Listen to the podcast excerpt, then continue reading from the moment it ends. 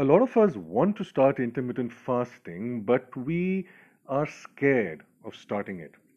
And this fear, I find, it comes from uh, it comes because of a few reasons. And and number one in that, in my opinion, is conditioning.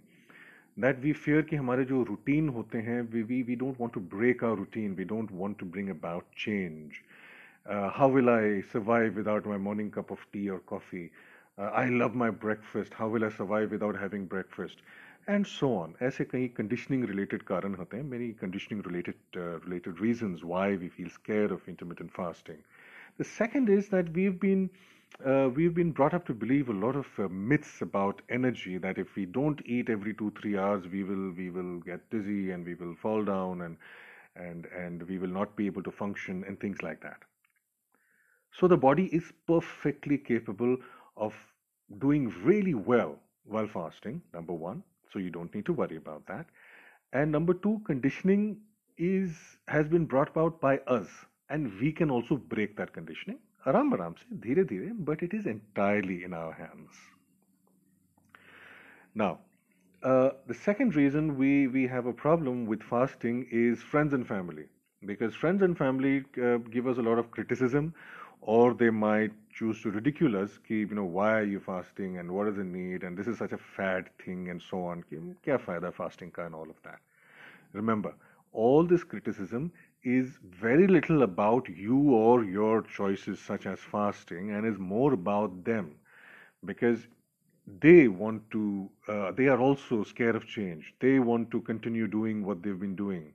They have certain myths which they would like to continue believing and if they condone your fast, then they will have to agree that they might have been wrong, which is what they don't want to believe. So, therefore, that criticism is more of a defense of their own beliefs. It is not about you. So, just let it go. Achha, then we have the other thing about schedule disruption. That that if I'm not going to be having my breakfast and I, but I need to cook breakfast for the family or or uh, how do I adjust my timings for for various uh, things? And uh, if I have to eat you know there's a prep involved and so on and so forth how will I do that? Sub ho jayega everything will happen it takes time. So you just need to start. And the best part about starting and failing is that we have actually uh, failed because of a reason. We know what this reason is and all we have to do is try again so that's it. So schedule disruption is a very small part of things because the outcomes, the positive outcomes are so much better. We actually owe it to ourselves to try. And why are they so much better? Or what they are is that we feel much better while fasting. We are our, our thinking improves, our moods improve, the we, we start listening to what our body is saying.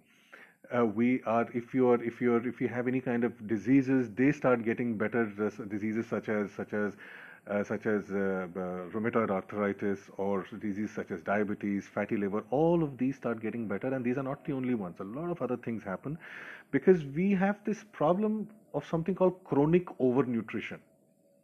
This means eating too much, mostly carbs, for a very long time.